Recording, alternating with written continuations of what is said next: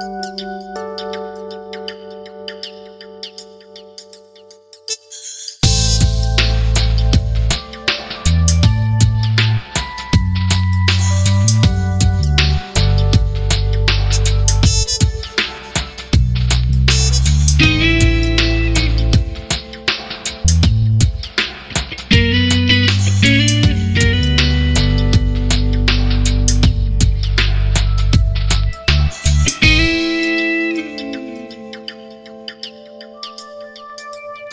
varmt välkomna tillbaka till Bibeln Idags podcast. Och idag så har vi en ny intervju via Skype. Eh, någonstans i världen så har vi Karl-Henrik Jaktlund på andra änden av tråden. Hej, välkommen till podden! Ja, hej, tack! Var sitter du någonstans? Jag sitter i Falköping. I den delen av världen sitter jag. Ja, samma land i alla fall. ja, precis. Så. Ja, det beror på ja. var du är, men... Ja, jag ringer från Uppsala så att eh, det är eh, samma land. Sitter ja, på min... då känner jag mig rätt säker på att vi är samma land. Ja. ja, sitter på arbetsplatsen här. Vi har tänkt att eh, prata med dig ett tag. Du har ju ganska nyligen ändå blivit eh, ledare för Alfa Sverige. Mm. Och därför tänkte jag att det vore roligt att eh, ha ett samtal med dig lite grann om Alfa, om också ditt författarskap så här genom åren. Men för att våra lyssnare ska få en eh, liten känsla för vem Karl-Henrik Jaktlund är så tänkte jag att du ska få börja med att svara på frågan En bra dag i ditt liv. Eh, hur ser den ut? Om du liksom tar en, en, någon slags normal snitt på en bra dag. Hur skulle en sån se ut i ditt liv? Ja, dagarna ser väldigt annorlunda ut men en, en eh, Ja, det var en bra fråga. En bra dag innehåller ju innehåller ehm, ett visst mått av eh, motion, en löprunda. Eh, inledningsvis på, på dagen för att komma igång lite och syresätta hjärnan. Eh, och sen eh, Sen någon typ av eh, arbete, antingen någon form av, alltså någon typ av kreativt arbetande, eh, arbete som eh, Eh, som leder någon vart. Det är inte allt kreativt arbete som, som gör det. Ibland är man ju i en process där man eh, känner att man trampar vatten. Vilket mm. ibland är nödvändigt för att eh, vara kreativ i nästa skede. Sådär. Men, men en, en, riktigt bra dag då är det liksom efter motionen så, så får jag så ramlar saker på, på, eh, på plats i antingen ett skrivande eller ett förberedande av ett föredrag eller en predikan eller så. Eh, och sen är det, sen är det fotbollsmatch på tv på eftermiddagen eller kvällen någonstans där.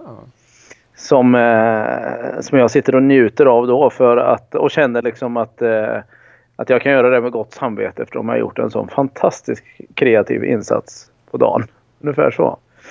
Eh, sen någonstans där i mitten så har man väl hunnit med en, en, en, en god stund med, med sina barn och så också. Så att eh, man ska inte glömma bort dem när jag pratar om en bra dag. um, 41 år gammal, stämmer det? Ja, det gör det. Ja, ibland när man kommer upp i åldern så brukar man ibland behöva räkna efter. Men, jag började eh, faktiskt fundera på om jag inte har fyllt 42, men det har jag inte. Det gör jag i, i vår, så att det stämmer. Ja. Och du har ändå hunnit med en del i, i livet. Du har gett ut är det, tre böcker och en fjärde på gång. Mm. Eh, och eh, nu då så har du gått vidare från en tjänst som, som eh, journalist för tidningen Dagen och jobbar numera då som ledare för Alfa Sverige. Och jag tänkte eh, vi, vi, vi, börjar med Alfa Sverige och sen får vi se vad vi, vad vi tar ja. vägen. För att eh, Alfa är ju en sån här sak som så länge jag har varit aktiv i kyrkan, det är alltså 20 år någonting, eh, så har alfa alltid funnits där i bakgrunden som någon slags koncept. Eh, mm. Jag har aldrig gått en alfakurs själv, eh, mm. men i de flesta församlingar jag varit i kontakt med en längre tid så har det antingen hållits alfakurser eller så har man någon gång under tiden hållit alfakurser sådär bakåt i tiden. Ja. Eh, för den som nu då, mot förmodan, inte riktigt har koll eller var länge sedan man hade koll. Vad är alfa idag? Ja, vi kan ju börja änden och säga att eh, det var roligt att du sa just 20 år där. För det är just 20 år sedan som Alfa kom till Sverige. Mm. Eh, så att det, det, stämmer väldigt väl i så fall. Eh, Alfa är en, någonting som startade i anglikanska kyrkan i England i London i församlingen Holy Trinity Brompton som eh, hade ett förändringsarbete där man startade några olika kursformer. Man startade någonting som hette Alfa som var riktat till, det var en del unga som hade kommit till tro eh, i, den, eh, eh, i den epoken där. Så att eh, man märkte liksom att ja, men, de har kommit till tro och fått liksom en, en upplevelse av Jesus.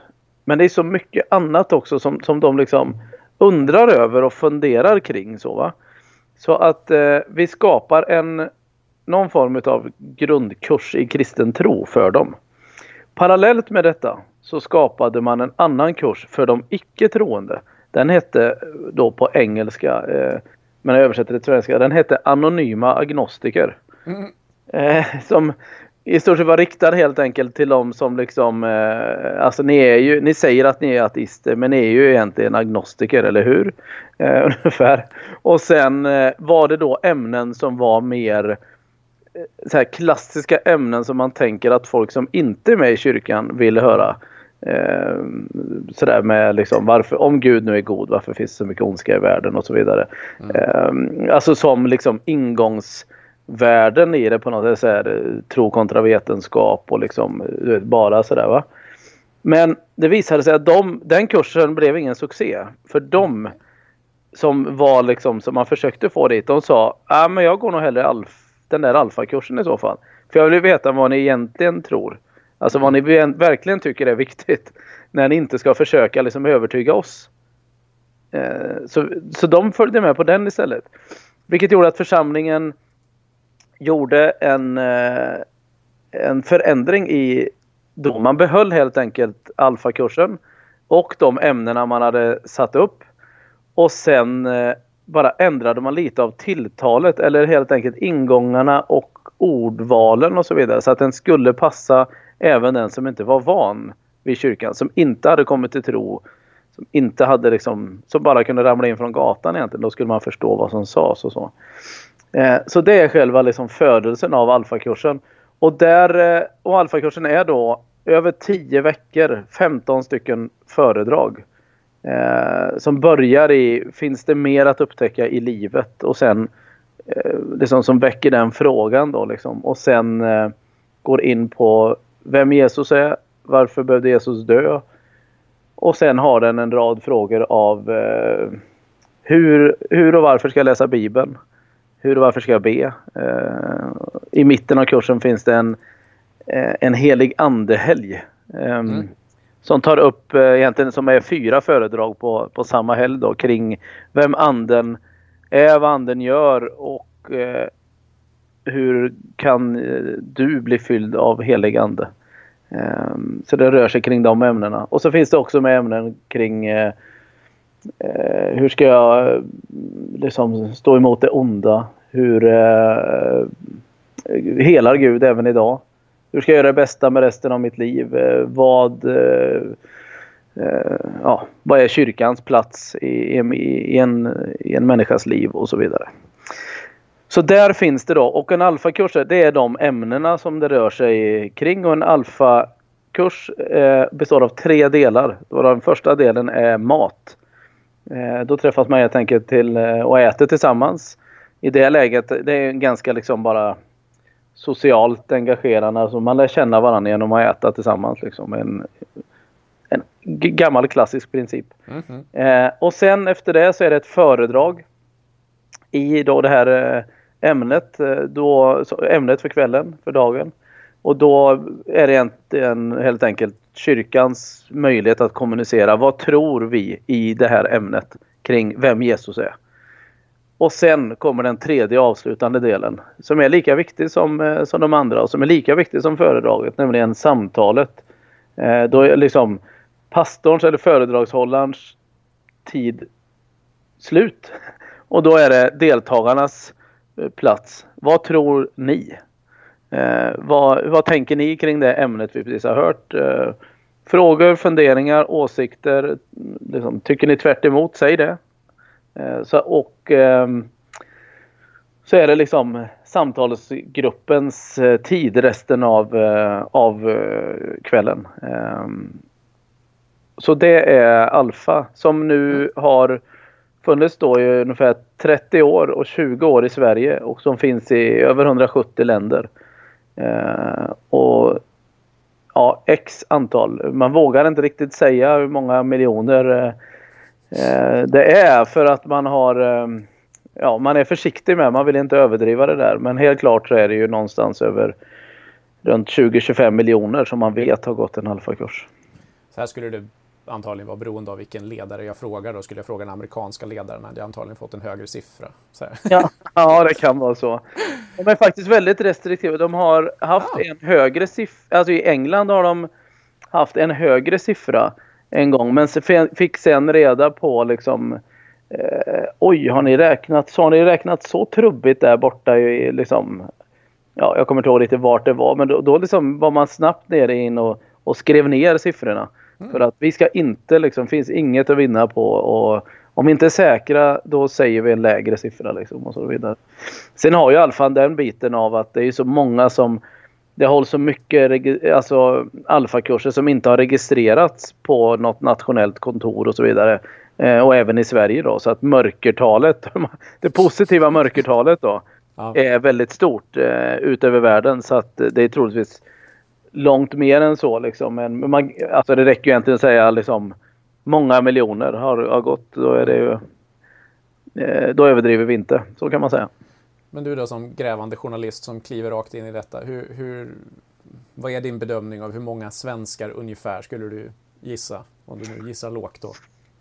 Ja, det är svårt. Jag vet att det förut har sagt sådär liksom 100 000 svenskar har gått en alfakurs och så. Jag tror att den siffran kan vara i överkant något. Eh, men det rör sig nog om eh, eh, i så fall är det liksom några 10 000 under där kanske i så fall. Så en 80 000 någonting tror jag. Sen är det så svårt att säga för det är så många, jag vet ju liksom folk som har haft alfakurser i 20 år, alltså mm. varje termin, som säger va?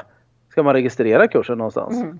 Och så va, så att, så att det kanske är de där 100 000 i, eh, i det så. Eh, men det finns inte tillräckligt bra liksom statistik för att ha det. Däremot så kan man ju fundera lite utifrån liksom, hur, men hur många kan man tänka att det är i snitt? Det kanske är i snitt 10 per alfakurs. Det finns ju en del som har liksom alfakurser med 5 Men det finns ju också de som har 50 liksom. Men något snitttal är 10-15 liksom. Och sen kan man ju givetvis ge sig i kast med att och räkna på det här då. Jag kanske borde göra det ordentligt någon gång. Det är bara så fruktansvärt mycket mer viktiga grejer att mm. göra än att få fatt i det där. Men, eh, men det är ju ett antal 10 000 som har gått. Det vet vi ju. Eh, och det är nog upp, det är liksom Eh, mer än, eh, om man har 10 000 på varje finger så är det ju eh, mer än en hand. Det kanske till och med är två händer. Någonstans där. Mm. Hur ser din egen resa ut då? Från ja, barndom upp till idag. Hur kommer det sig att du är ledare för Alfa Sverige idag? Liksom? Vad är din historia? Min, du tänker i liksom min eh, resa i liksom kristen tro på något sätt? Ja men precis, alltså hur, hur mm. hamnar man som, ja via dagen då såklart, det har vi redan sagt, men eh, lite mer detaljer kanske.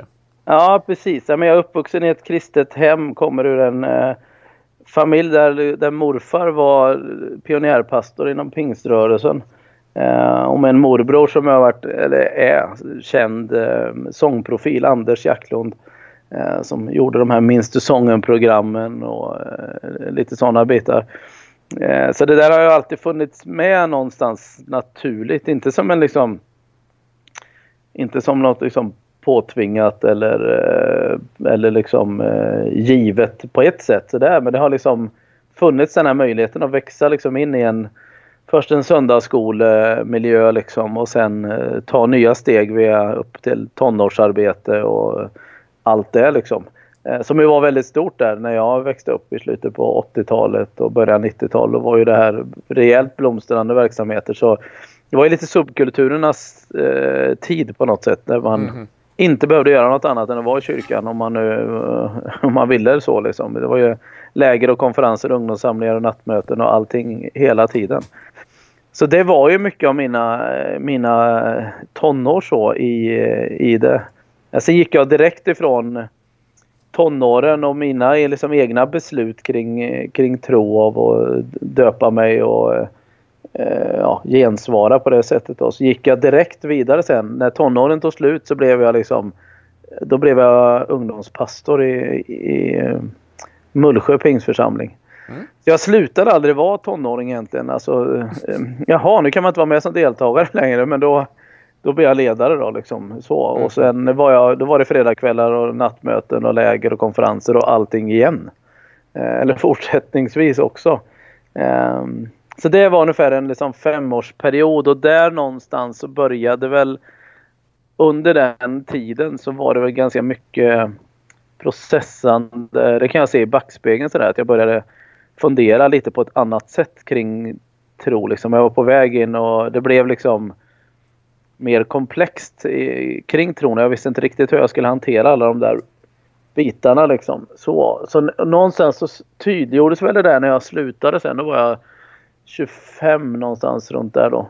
Eh, och skulle plugga journalistik. Och där någonstans så tror jag när jag fick lite distans till liksom eh, då hade jag liksom varit i kyrkans värld liksom i 12 år på heltid på något sätt i ungdomsarbete och allt det. Där började jag mer då. Då kom det, och han jag, det hann ifatt mig på något sätt detta med att jag liksom inte ja men eh, att jag inte bottnade helt i det. Eller på något sätt när, du vet, när man inte har plötsligt någon plattform eller så vidare. Då blir ju allt det här. Men nu är det faktiskt möjligt för mig att inte gå mm. till kyrkan på gudstjänst. Ska, vill jag gå? Eh, och så börjar man fundera kring att vad betyder detta för mig och har jag eh, Ja, så kommer man liksom i det läget och började också se gudstjänsten i lite annat ljus sådär att men det här är, liksom, det här är ju inte kulturellt jätterelevant för mig. Eh, de här söndag förmiddagsgudstjänsterna med de här eh, predikningarna, det angår inte mig i min livssituation, det angår snarare mina föräldrar i så fall. Mm. Eh, och ungdomssamlingarna, men det var ju till de yngre liksom. Så man, den här känslan av att hamna i ett vakuum både i sin egen Alltså både socialt men också liksom någonstans nästan teologiskt och eh, på alla sätt så. Eh, och det där funderade jag mycket kring under de åren och ledde till att jag satt och processade och gjorde och också skrev min första bok som handlade ganska mycket om, eller som handlar om detta med att eh, så många unga växer upp när de växer, växer bort när de växer upp. Mm. Många, eh, att man tar det där man försvinner där efter de här ivriga tonåren så, så, um, så är man liksom uh, borta sen plötsligt. I, under några år där så bara händer det liksom så. Så jag gav mig tur med att fundera på vad, vad beror det på och hämtade då en hel del kraft ur min egen resa och upplevelse där liksom. I, um, och tog då väldigt mycket stamp ur eh, berättelsen om Emmausvandrarna som jag tyckte var en eh, som jag tycker är en, en fantastisk bild av eller beskrivning av vad det är man är med om där efter de här åren av självklarhet när saker ställs på ända.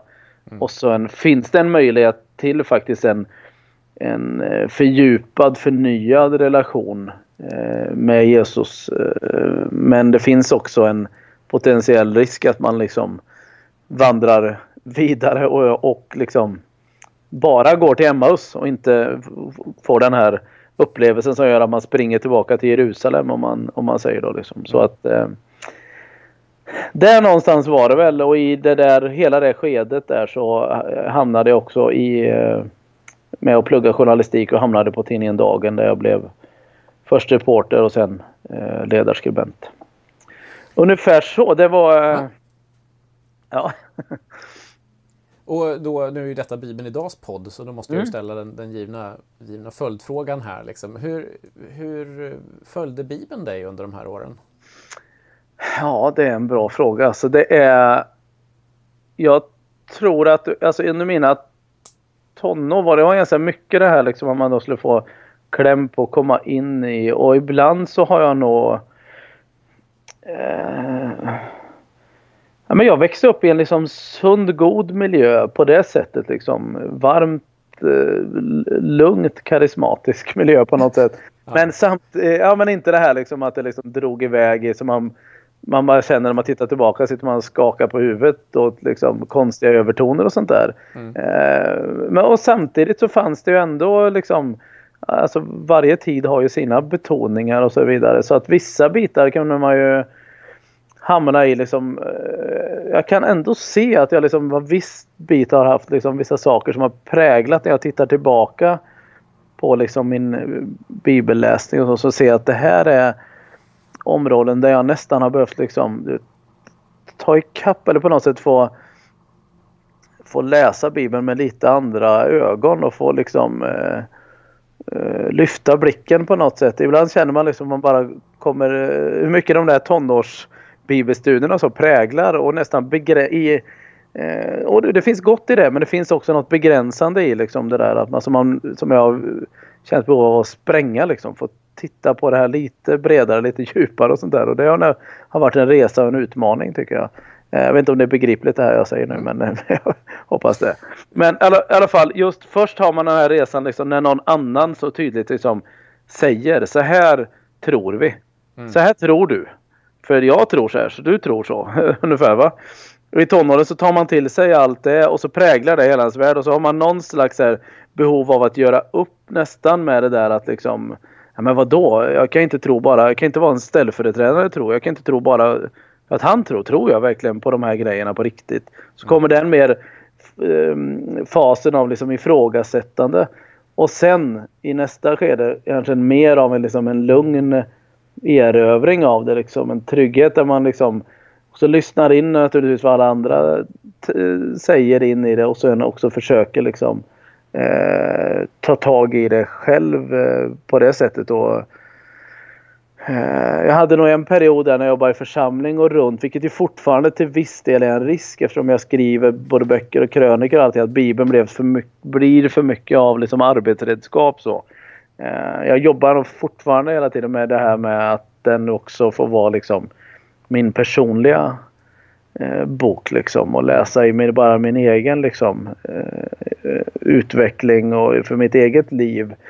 Eh, så att det inte det är som alldeles för mycket. Jag tänker, sitter och tänker det där vore ju, det där är bra. Det här behöver folk höra.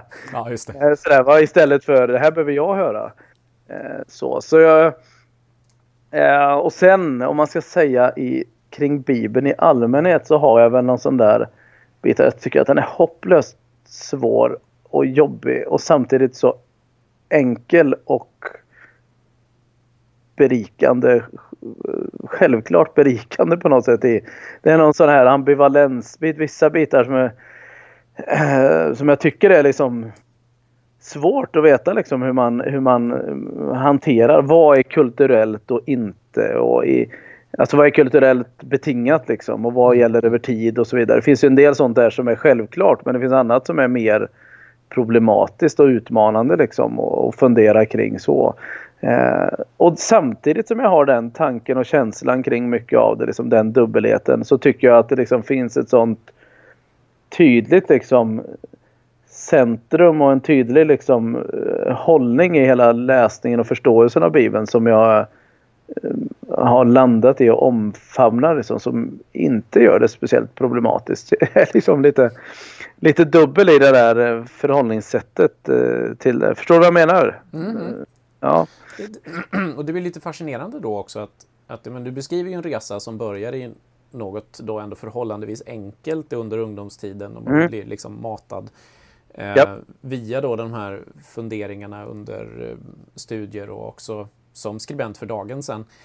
Eh, där, där det, vad var det du använde för uttryck, det både, både djupnar och, och, och breddar på något sätt. Men mm hur, hur, är det då att kliva in i ett arbete som Alfa, som ju är väldigt mycket en grundkurs egentligen?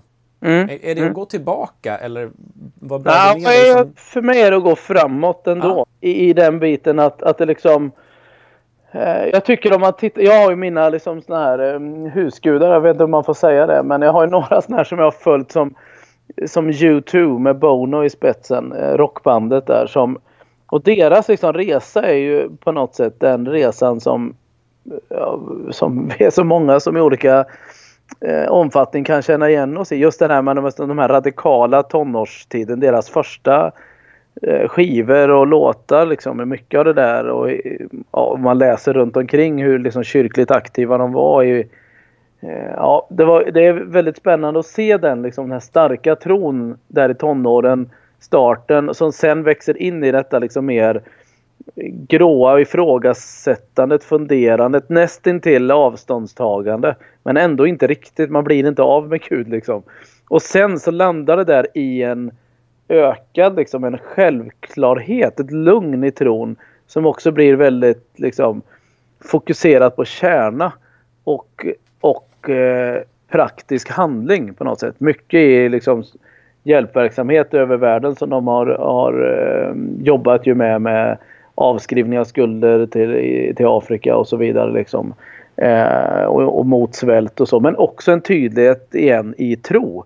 Och jag tänker att det där är mycket av liksom en, en cykel för många tror jag. Att man liksom, eh, det behöver ju inte vara så förstås. Men för ganska många finns det någon period av liksom ner i lite mer lågvarv, ner i lite mer omtag i tron, eh, ifrågasättandet och så va.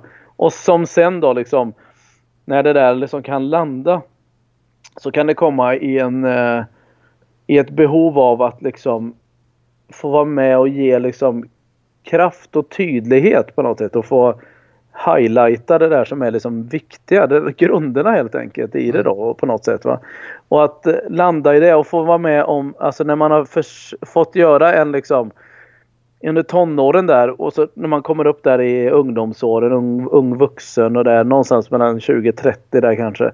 Så vill man göra upp med de här liksom negativa förenklingarna som, som fanns kanske i där i tonåringarna, i tonårssättet. Inte givet att det är kyrkans sätt att säga saker men det kan vara tonåringens sätt att ta hand om saker överhuvudtaget mm. som, som skapar en del liksom, negativa förenklingar. Liksom. Men sen i nästa fas så skulle jag vilja säga att man liksom finns, risk, finns möjlighet efter det, när man har gjort upp med det, att faktiskt hamna i en positiv förenkling.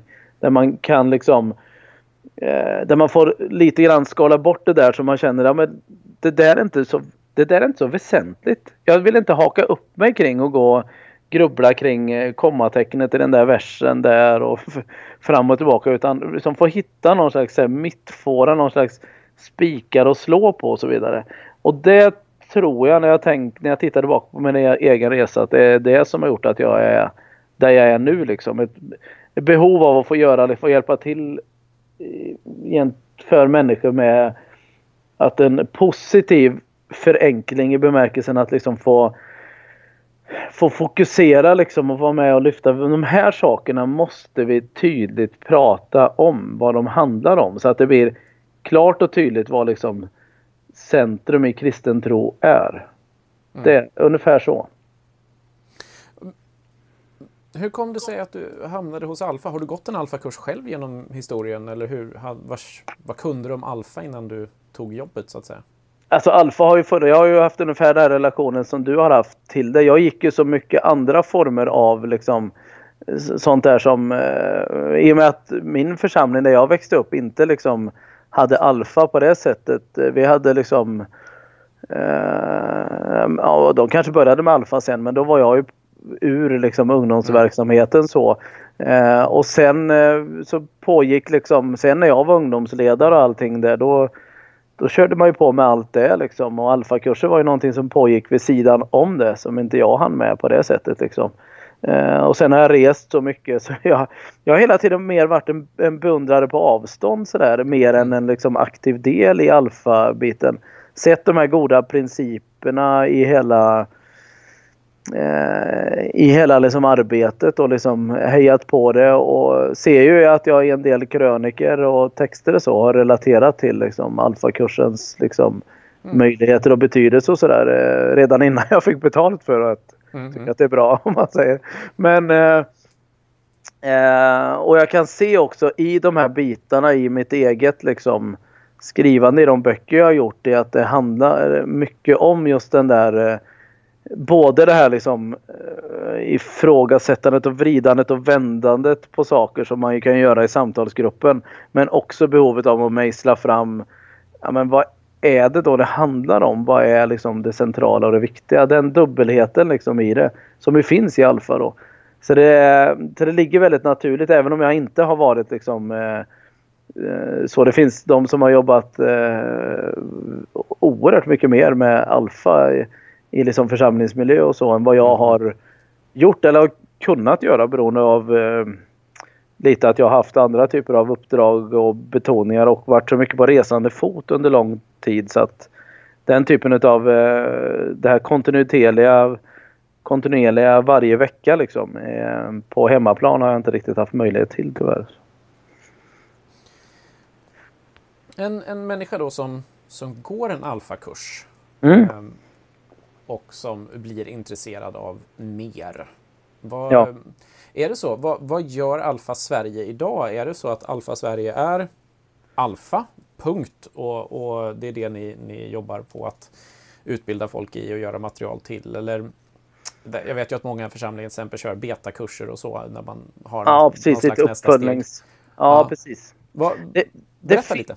Ja, det finns ju så. Alfa är ju verkligen liksom flaggskeppet och det där som är, alltså det är ju det centrala och eh, så även i England eh, där så brottas man ju för att få till det där liksom nästa steget så. Eh, vad gör man då efter en alfakurs? Ja, men man har finns några olika så här betakursmaterial. Ett utifrån Filipperbrevet eh, till exempel som heter Ett liv värt att leva. Som är lite mer då liksom ner på djupet i, Eh, i Filipperbrevet liksom så. Sen finns det ett annat i, i England som heter The Jesus Lifestyle som handlar om eh, alltså undervisning utifrån bergspredikan så som också är, är möjlig att göra som en kurs sådär. Eh, så både där eh, Jesus Lifestyle funderar vi väl på om vi skulle kunna få till på svenska framöver. Men det är lite den där, det är ju svårigheten alltså med eh, det där nästa steg. Det finns många som har gått en alfakurs och på olika sätt antingen kommit till tro eller verkligen fått smak på det men som, som sen liksom Jaha, och nu då? Mm -hmm. Så, va? Och som inte riktigt då har fått den här eh, inte hittat sin självklara plats i församlingen. Då, för steget blir så stort. Eh, dels så ja, är det ju, ser det ju inte ut så att man liksom eh, med självklarhet träffas och äter eh, och sen får lyssna till något och sen ha samtal om det. Utan det är ganska mycket då mer komma in och sitta och titta varandra i nacken och lyssna på någon som har en monolog och sen Eh, kanske det kan vara lite kyrkkaffe eller något efteråt men då har folk ganska bråttom hem också vanligtvis för att äta lunch ungefär. Mm. Eh, så att det är svårt att liksom man, det, det, är något annat. Gudstjänstlivet är något så annat än vad man har blivit van för, vid från, från Alfa. Då, och kanske inte alltid heller går i, i synk med att ta upp de där frågorna som faktiskt är som man funderar på utan det blir kan lätt bli liksom kanske något för in, internt då i, för de här, du vet. Eh, det kräver ganska mycket förkunskap plötsligt att man ska vara inne i det. Liksom, gudstjänsten är riktad till de redan, redan liksom troende sen, de, de troende sedan länge liksom på något mm. sätt i, i, sin, sin kultur och sitt tilltal så. så att, eh, och så kanske inte finns andra former av liksom eh, eh, verksamhet riktigt som är anpassat till detta. Då. Så det finns ju ett glapp där att fundera på. Vi funderar ju på Alfa Sverige liksom, vad kan vi göra för att hjälpa till med det då? Liksom, är det annan typ av, liksom, är det något annat material och så vidare. Men det här är ju också samtidigt någonting för hela kristenheten att fundera kring liksom, vad är det vi erbjuder, alltså vad, vad kan vi liksom, eh, eh vad är det för kultur och hållning som vi har liksom i eh, i församlingen så. Eh, kan vi se över det? Jag vet en del församlingar som har sagt att ja, men vi, nu håller vi upp med alfakurs eh, ett par år och funderar på liksom vårt sätt, alltså vår, vår, vårt sätt att möta människor, vårt sätt att se på människor för att närma oss den kultur som finns i alfa. Så att, så att vi är redo att ta emot människor i en alfakurs och sen också eh, Eh, ha eh, fungerande liksom, hemgrupper eh, som man kan gå in i sen och också se över liksom tilltalet och tonen och ämnena och sådär i gudstjänster och så. Så att man är liksom redo på det sättet. Då, liksom. Så att det finns ju mycket, en hel del att fundera kring där. Både från Alfa Sveriges sida men också från liksom de församlingar som har Alfa. Då, så att inte Alfa blir liksom en egen planet vid sidan om. Liksom. Eh, då tillför den ju någonting men den tillför inte lika mycket som den kan göra annars. Liksom. Du har ju onekligen jobbat med de här frågorna både när du skriver som eh, journalist och sen i, i dina böcker. Eh, mm. Man hör ju på titlarna lite grann vad det handlar om. Att Jesus gick vidare och kyrkan står kvar. Vägen är smal men livet är brett. Och bara den vilsne kan bli funnen. Jag funderar lite på, men om du får drömma då? Eh, du har ju lite grann ett, vad ska jag säga, fågelperspektiv på kyrkan eftersom du har följt den som, som journalist mm. ganska nära under många år och fått skriva, men också med din brottning bakåt. så. Vad, vi, vi ser att alfa funkar, det måste man kunna tror jag, slå fast med 20 års erfarenhet, att det är många människor som annars aldrig skulle möta kyrkan som både blir positivt inställda till kyrkan, men framförallt till kristen tro. Men som ja. du säger, glappet kan vara jättestort till, till gudstjänst och det vad ska jag säga, normala kyrklivet som vi ser i Sverige idag. Um, om, om du får drömma, um, mm. skulle du liksom, ja men, nu tar vi lite kanske, men om eh, vi ser biskop Karl-Henrik Jacklund uh, istället. Uh, ja, låter fullt rimligt. Ja, precis, väldigt rimligt. Uh, och du, du ser ett förändringsarbete. Är det liksom förändringsarbetet främst i mellanledet du skulle vilja jobba med? Men, ska jag säga, beta-tanken, ja, stadiet, hur man hjälper folk vidare? Eller skulle du vilja jobba främst med den faktiska gudstjänstformen? Vad, vad har du dina liksom, drömmar och tankar just idag? Ja, jag har ju... Jag är ju liksom uppvuxen i... Jag är ju liksom pingstvän av, av, från födsel och sen av trivsel och ohejdad vana liksom. Så, men det jag är ju... Det jag har gjort med mig är att jag är väldigt präglad i församlingsfokus. Liksom. Jag tror att lösningen alltid ligger i församlingen, i den lokala församlingen som tar liksom tar tag i sådana här bitar och ämnen. Liksom. Kan, man kan få injektioner från liksom, samfundsnivå på i nationella perspektiv och så vidare. Liksom, Man hittar mycket bra där. Men till syvende och sist liksom, så landar det i lokala församlingens utmaning och oerhörda möjlighet. Liksom. Eh, så någonstans så har jag mitt liksom, huvudfokus där. Jag, och jag tänker att Alfa Sverige, om man ser det så, kan hjälpa till och göra liksom det finns bra verktyg och bra redskap liksom att få in där och, få, och ha med i ett, sitt arbete i en församling. Men det finns inte den, det är ingen eh, det är ingen genväg till allting. Man måste göra det där det där jobbet liksom och fundera i, i liksom på ett bredare sätt än att bara liksom eh, tänka att men, om vi har en alfakurs då är allting löst liksom. Utan just fundera på liksom helhet i en, i en uh, församlingssituation. Liksom. Alltså hur, hur, hur synkar saker i varandra?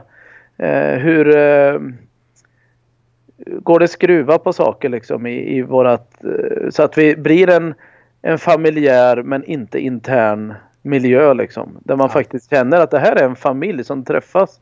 Och det här är det här är tilltalande liksom. Men jag är Alltså att man inte känner att man är uteslut, att man är liksom bredvid detta utan att man dras in i det på något sätt och man känner att men det här, här är jag ju, det är möjligt för mig att vara med i detta. Eh, så att då tänka till på liksom vilken typ av ämnen och sånt är det vi faktiskt rör oss i. Vad är det vi pratar om? Så jag tänker att det är mycket evangeliernas texter som är väsentliga att röra sig i. I en liksom den offentlig gudstjänst. För där finns alla människor. Där finns liksom de här icke-troende. Där finns de här som motarbetar. Där finns eh, lärjungarna som försöker men misslyckas. Eh, och alla de här finns kring denne Jesus. Liksom. Det finns så mycket att hämta där av identifikation för så många människor. Liksom. Medan församlingen, när jag växte upp, när jag liksom tittade tillbaka på det, jag tänkte men vad oerhört mycket det har predikas om liksom, församlingssyn och liksom mm. förändringsarbete kring vilken församling ska vi bli och att pratat väldigt mycket utifrån liksom breven i Nya Testamentet och de är tipptopp. Jättebra. Men de är ju de facto så tydligt till liksom församlingen, till de redan kristna och så. Och det kan man säga är en liksom logik på ett sätt då. Alltså, ja, eh, eftersom de första apostlarna och så vände sig till de redan troende och hade undervisning för dem. Varför ska inte nutidens församling göra det? Vi kan inte missa det där. Vi kan inte bara gå runt och vara förlossningssal. Vi måste ju liksom ge möjlighet för folk att växa upp och så vidare också. Och jag tror på det. Jag tror på det. Men jag tror att man behöver hitta en, en dubbelhet i det. Liksom. Vi måste hitta ett sätt att tilltala nya människor. Eh, för annars så blir det liksom unkna interna miljöer liksom så. Eh, och då måste man fundera på vad kompletterar vi detta med? Eh, hur jobbar vi inåt och utåt i den här församlingen liksom? Och för min del, jag tror just nu, det finns säkert helt andra eh, exempel men jag tror på liksom söndagsgudstjänsten som ett, en, en möjlighet att gestalta vad den här församlingen är och tror på. På ett sätt som kommunicerar bredare än till sig själv. Mm. Eh, och då behöver inte det vara liksom, det är inte ett väckelsemöte på det sättet då. Det är väldigt ty alltså det är liksom lovsång och tillbedjan. Men man kanske funderar på vissa sånger som känner att det där sången är ju inte, den är knappt begriplig för oss själva. Det är så konstiga bilder och så vidare så att vi kanske ska hoppa över den liksom. Det, ja, men fråga, man kan fråga liksom 16-17-åringen på något sätt i församlingen. Förstår du den här, förstår mm. du den här mm. sången? Och gör den inte det, ja, men det finns andra sånger som, eh, som, som kommunicerar liksom tydligare och enklare. så. Och så även budskapsmässigt. Liksom. Jag tänker inte att det bara liksom ska vara riktat till de icke-troende. Men att det också finns ett tilltal att göra liksom, av att hjälpa människor och liksom, och,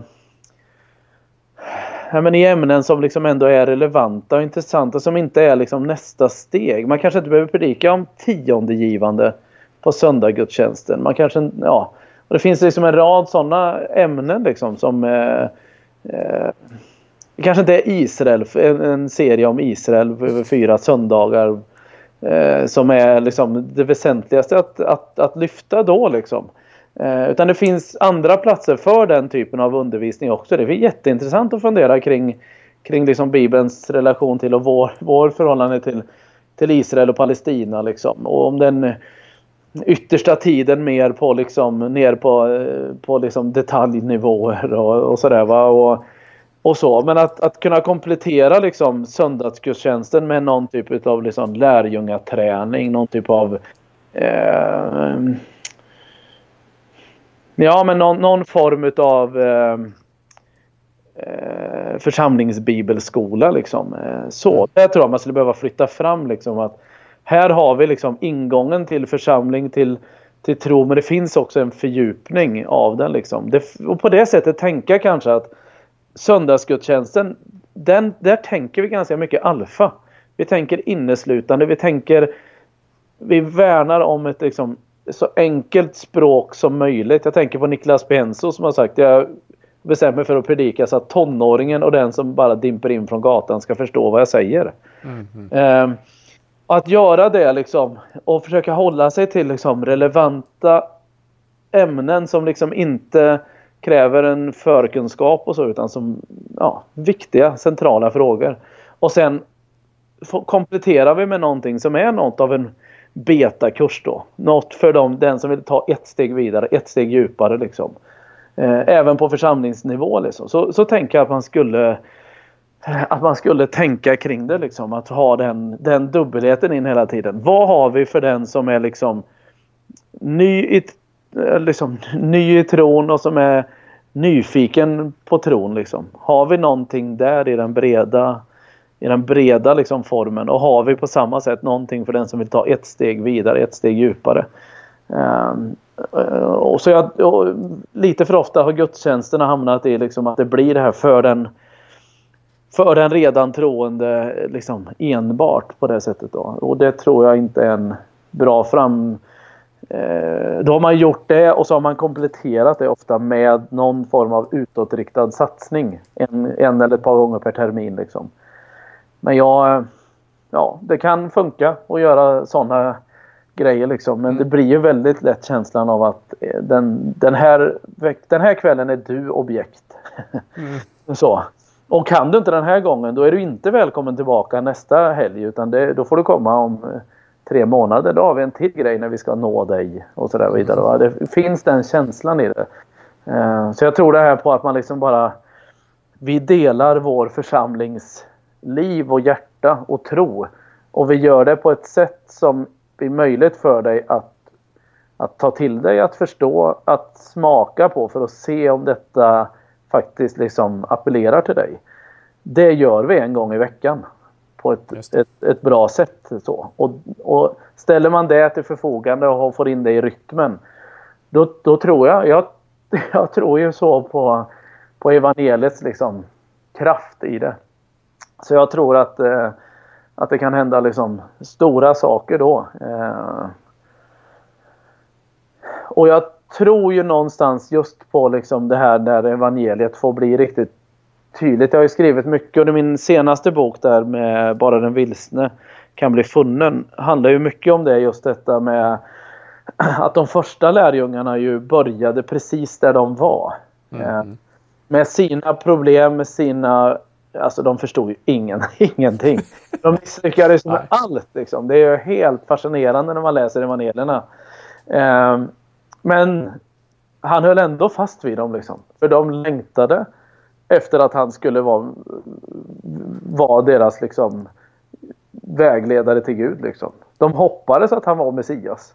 Mm. De ville att han skulle vara det på något sätt, alltså de, det räckte liksom för att börja med det. Trots att de misslyckades och gjorde så mycket fel. Men i vår tid har det blivit så mycket av liksom, men allt det där. Alltså det räcker inte att vara där lärjungarna var när de började. Utan nu ska man ju om man är lärjunge ta vid på pingstdagen. Inte på liksom vid Genesarets strand liksom. Eh, och det är en märk det är liksom en förskjutning som inte är bra liksom. Människor måste få komma in där med sin, sin längtan att sätta sitt hopp till en tro som man inte vet helt om man liksom omfamnar så. Eh, och finnas med där liksom och faktiskt få, få göra sin vandring de där första åren, den där första tiden. Utan att liksom ha, sätta ner foten kanske helt då, men eh, sätta ner foten så mycket man kan liksom. För det var ju vad de första lärjungarna gjorde. Eh, så om de fick börja där och då, varför skulle inte vi få börja? vart vi, där vi befinner oss. Liksom. Eh, och varför skulle inte Gud kunna göra någonting, någonting stort med vår, eh, med vår liksom förhoppning och vår vilja att sätta tro till när han gjorde det med dem. Liksom. Eh, så jag tror på någon form av liksom, eh, att få tag i det där eh, och sen låta människor liksom börja sin resa, ställa dem inför vem Jesus är. Vem han påstår sig vara. Eh, precis som lärjungarna fick vara med om.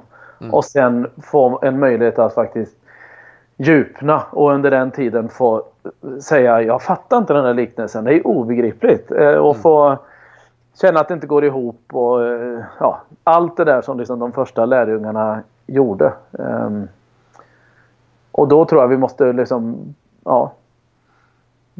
Det blir liksom en annan form av kommunikation eh, på det sättet och ett annat förhållningssätt då där man inte blir så rädd eller så bekymrad kring när människor faktiskt ger uttryck för att de liksom Nej det där vet jag inte om jag tror på. Det låter konstigt, det låter magstarkt och så vidare. Liksom. Att och hela tiden tänka att ja, men de första lärjungarna sa ju exakt så. Det här är en lärjunges resa. Liksom. Och det, det är intressant just du säger att, att man börjar i, i pingsten. För att ja, men vi kanske då tittar på pingstberättelsen och så ser vi att ja, det är 3000 som blir, mm. kommer till kyrkans gemenskap här på, på en dag när anden, anden eh, kommer. Men man måste ju också ställa sig frågan vilka de 3000 var. Hur många av dem hade lyssnat till Jesus under hans mm. tre mm. år? Jag menar, det står ju att det är folk från hela, hela området, så en del av dem kanske aldrig har hört och det bara är Andens kraft. Men en del av dem kan mycket väl ha vandrat och lyssnat på Jesus i tre år innan. Så att det, ja, finns många, det finns ju många exempel där på, på, på alla vägar och man ska väl inte stänga några såklart. Men, ja, men, och, ehm, och det ja. finns ju också det här perspektivet av att efter det sen, för ibland får man då känslan men och sen vandrar de ut i en fantastisk tid där allt bara är seger och så vidare. Och ja, det, det finns ganska häftiga grejer i Apostlagärningarna. Det ska man ju komma ihåg alltså. Jo, jo. Men samtidigt om man tittar sen, om man läser breven till församlingarna. Mm. Så är det ju ett evigt problem. Alltså folk har inte fattat. Alltså det fortsätter detta. Mm. Det är ju behovet av att skriva till dem. Han skriver, de, de här breven skrivs ju inte bara för att liksom slå fast liksom att eh, hur bra allting går. Utan det är ju han går ju till rätta med det, eh, om man tänker på Paulus då, men även de andra liksom. Går ju till rätta med grejer gång på gång på gång liksom. Så han tycker att det här är inte, är inte klokt liksom. Han skriver till församlingen i Rom liksom att ni måste sluta upp med otukt och orger när ni träffas och sådär. Ju... Eh, eh, man känner, ja, okej. Okay. Det, det, är liksom, och, och, Paulus skriver ju gång på gång det här. Liksom, tro nu inte att jag, att jag har det helt i min hand. Liksom. Jag är inte fullkomlig, jag, men jag gör allting för att sträcka mig efter det på något sätt. Va?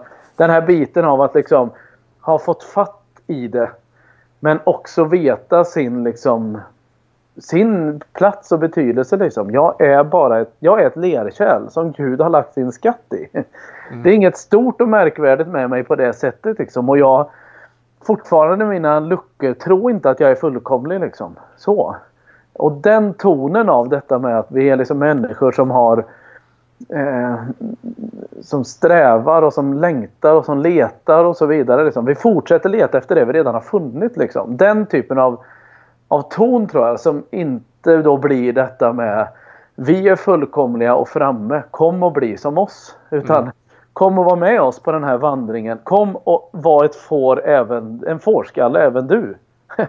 det är okej okay att vara fårskalle för vi har en herde liksom. Ja. Den det, tonen. Det, är så, det är så lustigt för att, att vi tenderar ju alltid att hamna i diken. Det är så hopplöst mm. svårt att gå på den där vägen. Och antingen hamnar man i diket av, precis som du säger, vi är färdiga. Eh, mm. kom och bli som oss.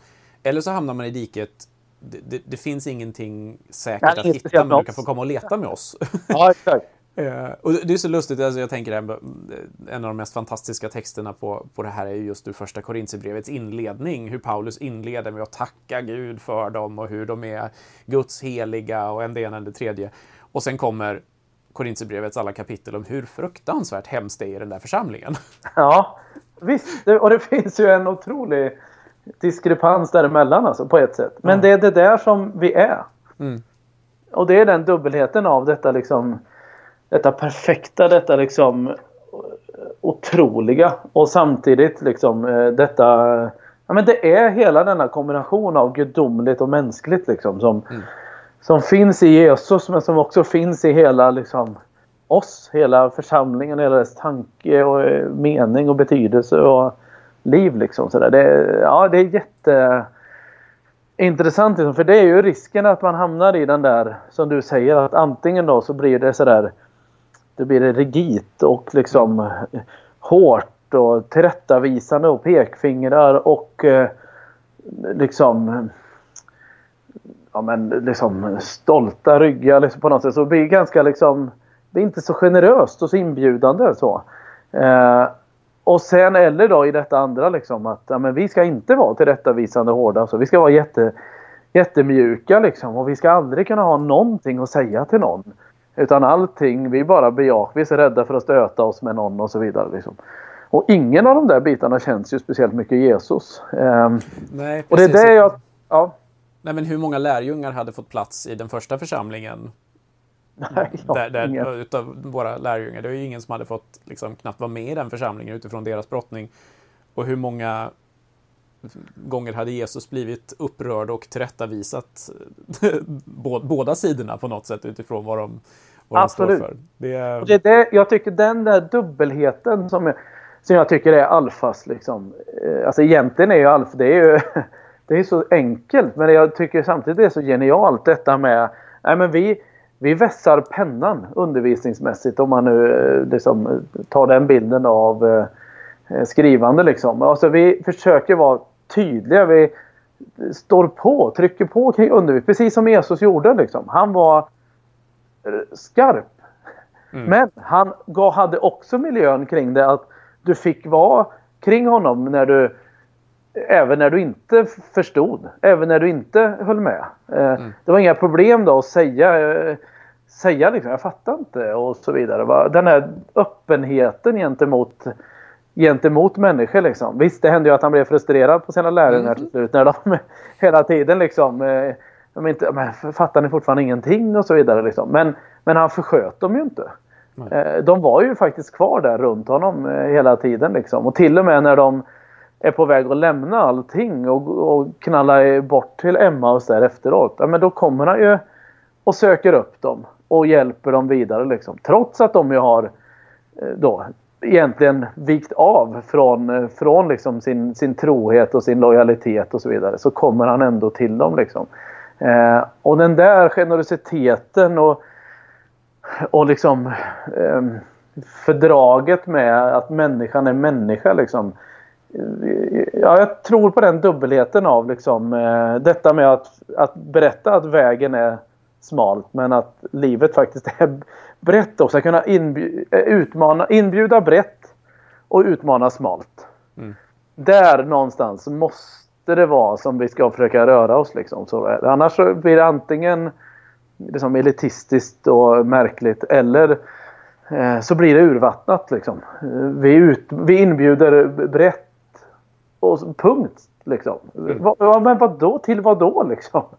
Eh, utan det måste ju finnas den där utmaningen kring, kring vem Jesus är. Liksom. Det går aldrig att plocka bort det. Det är så mycket i Bibeln som jag pratar om som inledningsvis här som man kan tycka att det här är svårt. Hur förhåller man sig till, till en del i Gamla Testamentet och så vidare. Liksom. Och, en, eh, ja, och de här sakerna är uppe till tolkning och så vidare. Men en del saker är ju inte tolkningsbara kring kring Jesu exklusivitet till exempel. Liksom. Han, eh, han talar ju alltid om sig själv i ental och eh, vägen, sanningen, livet, grinden, porten, brödet. Liksom. Och alla de här bitarna, liksom, det är det där eh, centrala biten. Det går inte att plocka bort han, utmaningarna kring, kring Jesus och hans betydelse. Liksom. Eh, och där måste vi där måste man liksom fortsätta vara utmanande och tydlig. Eh, och sen kan man i andra bitar då när man inte känner att man med samma liksom, övertygelse och trygghet kan säga så här är det. Så här är, så här är det enligt kristen tro. När man inte vet det, ja, men våga då nyansera. Säg att det finns olika, olika sätt att se på detta. Och, och sen ber vi om Guds ledning i detta, liksom, mm. i den processen vi står i i våra liv kring de här frågorna och sådär. Liksom. Så det finns... Jag tror på den där dubbelheten. Liksom. Vi ska gå in för landning här, men jag har två frågor kvar. Eller en ja. tvådelad fråga och en, en annan. Eh, till att börja med, det kommer en, du släpper en ny bok här ganska snart. Jag har sett framsidan. Ja. Eh, vad, eh, vidrör den vidare kring de här tankarna eller är det helt nytt spår du är inne och ja, på? Den är ju faktiskt en... Eh, jag har aldrig gjort en sån bok förut. det här är en samling av redan publicerade texter. Eh, så det är egentligen eh, mina bästa, eller vad man ska säga, kröniker och ledartexter från, mm. från eh, åren i, i, i, dagen. Och eh, finns väl några olika spår där. De två tydligaste spåren handlar om eh, svensk, eller som förhållande till, till tro. Den här upp, upp, försöket till att uppmuntra människors, människor som inte tror att de tror. Mm, Eller som uppmuntrar deras, det som finns där hos dem liksom och få, få vända och vrida på det liksom och få, få hitta en ton och ett tilltal som eh, ge, både ger direkt till människor men också till liksom kristenheten i att eh, så här behöver vi tänka och, och liksom, på något sätt en praktisk tillämpning av hur jag, hur jag tänker. Då. Eh, och sen finns det också med Eh, en del texter som rör människovärde och eh, liksom kring eh, ja, flyktingkris och eh, tiggeriproblematiken och sånt där. Liksom. Eh, så det är lite i de, den typen av ämnen liksom i eh, eh ja, mina liksom, den heter hjärtefrågor. Så den rör sig kring de här sakerna som liksom har, har känts viktigast för mig att och hamra på kring under de senaste 3-4 åren. Så, så det är 40 sådana texter. Och när dyker den upp? Den kommer första veckan i december. Mm. Årets jul... Alltså. Ja, precis. Eh, men då tänkte jag att vi ska gå inför landning här och jag tänkte att du ska få um, sammanfatta det här samtalet lite grann kan man säga genom två stycken frågor då. Um, och det är utifrån ja, men, den erfarenhet du har plockat med dig och mycket av det vi har samtalat om här idag. Um, så skulle jag vilja att du riktar dig till två stycken personer och eh, ger två råd. Och den första -hmm. personen jag tänker på som om jag funderar på vilka vi har som lyssnar. Jag älskar när ni lyssnare kommer fram och ger er till känna. För annars är ni bara en siffra i en tabell, men annars ser man lite grann vilka ni är och då ser jag att det finns tydlig, två tydliga grupper. Den ena är eh, grupper av ja, men församlingsarbetare som på olika sätt känner att man vill mm. men fördjupas och, och, och lyssnar för att eh, både få input men också kanske utmanas. Och den andra gruppen är så vanliga kristna som, som vill vara med och, och, och brottas med, med frågor och bli inspirerade och sådär. Så då tänker jag att du ska få utifrån det här samtalet ge ett råd till någon som står i en ledarroll och som möter de här människorna som brottas. Ja. Vad skulle du vilja säga till den personen och till personen som brottas själv? Om den som lyssnar är den som brottas och tycker att Bibeln är lurig eller att kyrkan är dum eller vad det nu må vara. Alltså den här brottningen som, man kan, komma, som kan komma i kappen som vi har pratat mm. om. Mm. Vilka två råd skulle du vilja ge till de två? Jag ska säga, nu gjorde du ett klassiskt misstag att ställa två frågor i en. Så mm. får man inte mm. göra. Så mycket journalist är jag fortfarande. Nej, fast jag hängde med. Jag tyckte det var tillräckligt spesat och tydligt för att det skulle gå att hålla båda perspektiven i luften samtidigt. Så jag köper det. Jag ja. köper det. Eh, ja, om jag börjar med den gruppen som är liksom de här som brottas då. Eh, med det som kanske har haft en liksom tydligare tro förut och som är inne i en ny fas liksom på något sätt. Det var så du menar va? Där tänker jag att mitt första, mitt huvudråd är var ärlig. Skäms inte för din resa. Skäms inte över dina frågor och funderingar. Bejaka det. Var ärlig med det. Gå inte och tryck undan det och försök spela charader. Försök inte spela det kristna jag som du hade förut. Utan våga vara där du befinner dig. Eh, och se inte ner på det. Men se heller inte ner på din längtan. Som att där längtan är liksom att, att faktiskt finna någonting. Att liksom reda ut. Att få hitta svar. Se inte ner på den längtan bara för att du inte liksom omfamnar svaret. Att, eh, att du inte är framme där än. Utan våga finns där i dina frågor och ha den ärligheten med. Och, och liksom högakta den här längtan som finns inombords. För den kommer att, att kunna föra dig framåt. Mm. Um, och sen tänker jag till de andra då, de som är ledare för de här. Mm. Uh, så tänker jag be bejaka deras ärlighet. Mm. Se upp med hur du, hur du liksom bemöter dem. Uh, så att du har mer av känslan av liksom ja, men se en Emmausvandrare framför och tänk eh, vad spännande. Vilken, vilken möjlighet för mig. Vilken utmaning och möjlighet. Liksom. Här är en ärlig människa som längtar och vill. Men som inte får ihop det. Som brottas och som sliter just nu. Eh, att, att då liksom bara vara, liksom komma med eh, orosväck i pannan och liksom eh, ja, på olika sätt eller till och med börja hytta med fingern eller sådär liksom. Det hjälper ingenting i det. Utan faktiskt att få dröja kvar där och få ställa de här goda frågorna som jag tänker att Jesus gjorde just när han liksom Vad är det som har hänt? Mm. Som han säger till Emmausvandrarna. Vad är det ni har varit med om? Och, och få hjälpa människor liksom att prata, att få berätta, sätta ord på sin egen liksom, upplevelse, sin egen plats i livet. Um, det tror jag är väldigt viktigt. Det är också en viktig del i andligt ledarskap. Att inte bara prata utan att hjälpa och bemyndiga människor att prata om sin tro, vart de befinner sig och om sina tvivel och sina funderingar.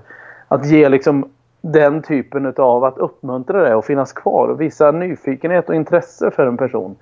Eh, och sen också då få när det är dags för det i samtalet eller i relationen kunna ställa någon rannsakande fråga också. Jesus säger ju förstår ni så lite? Liksom.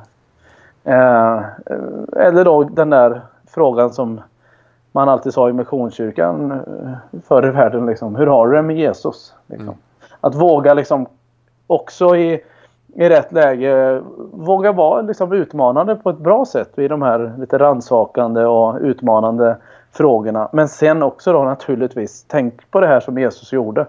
Att eh, han tog med dem på, på djupet ner i skrifterna och fick dem liksom, alltså han väckte deras tro genom att hjälpa dem förstå helheten i detta. Eh, skulle inte Messias lida och gå in i sin härlighet liksom. Alltså att, att göra det där att faktiskt få, få börja i nyfikenheten, bekräfta ärligheten, längtan och så vidare. Och sen i detta liksom bemyndiga till att fundera. Tänk, processa, jag hjälper dig, jag är med dig. Och sen också få vara med och säga Vet du vad, så här tänker jag att det hänger ihop. Det här är Bibelns stora berättelse. Och få vara med och teckna den, få läsa liksom i, i bibeltexterna. Få berätta hur man ser på det. Och få lita på att evangeliet är på riktigt. Jesus kliver fram i den typen av samtal. Mm. Och människor hittar tillbaka till den där hittar den där tron. Eh, på det sättet som Emmausvandrarna eh, gjorde.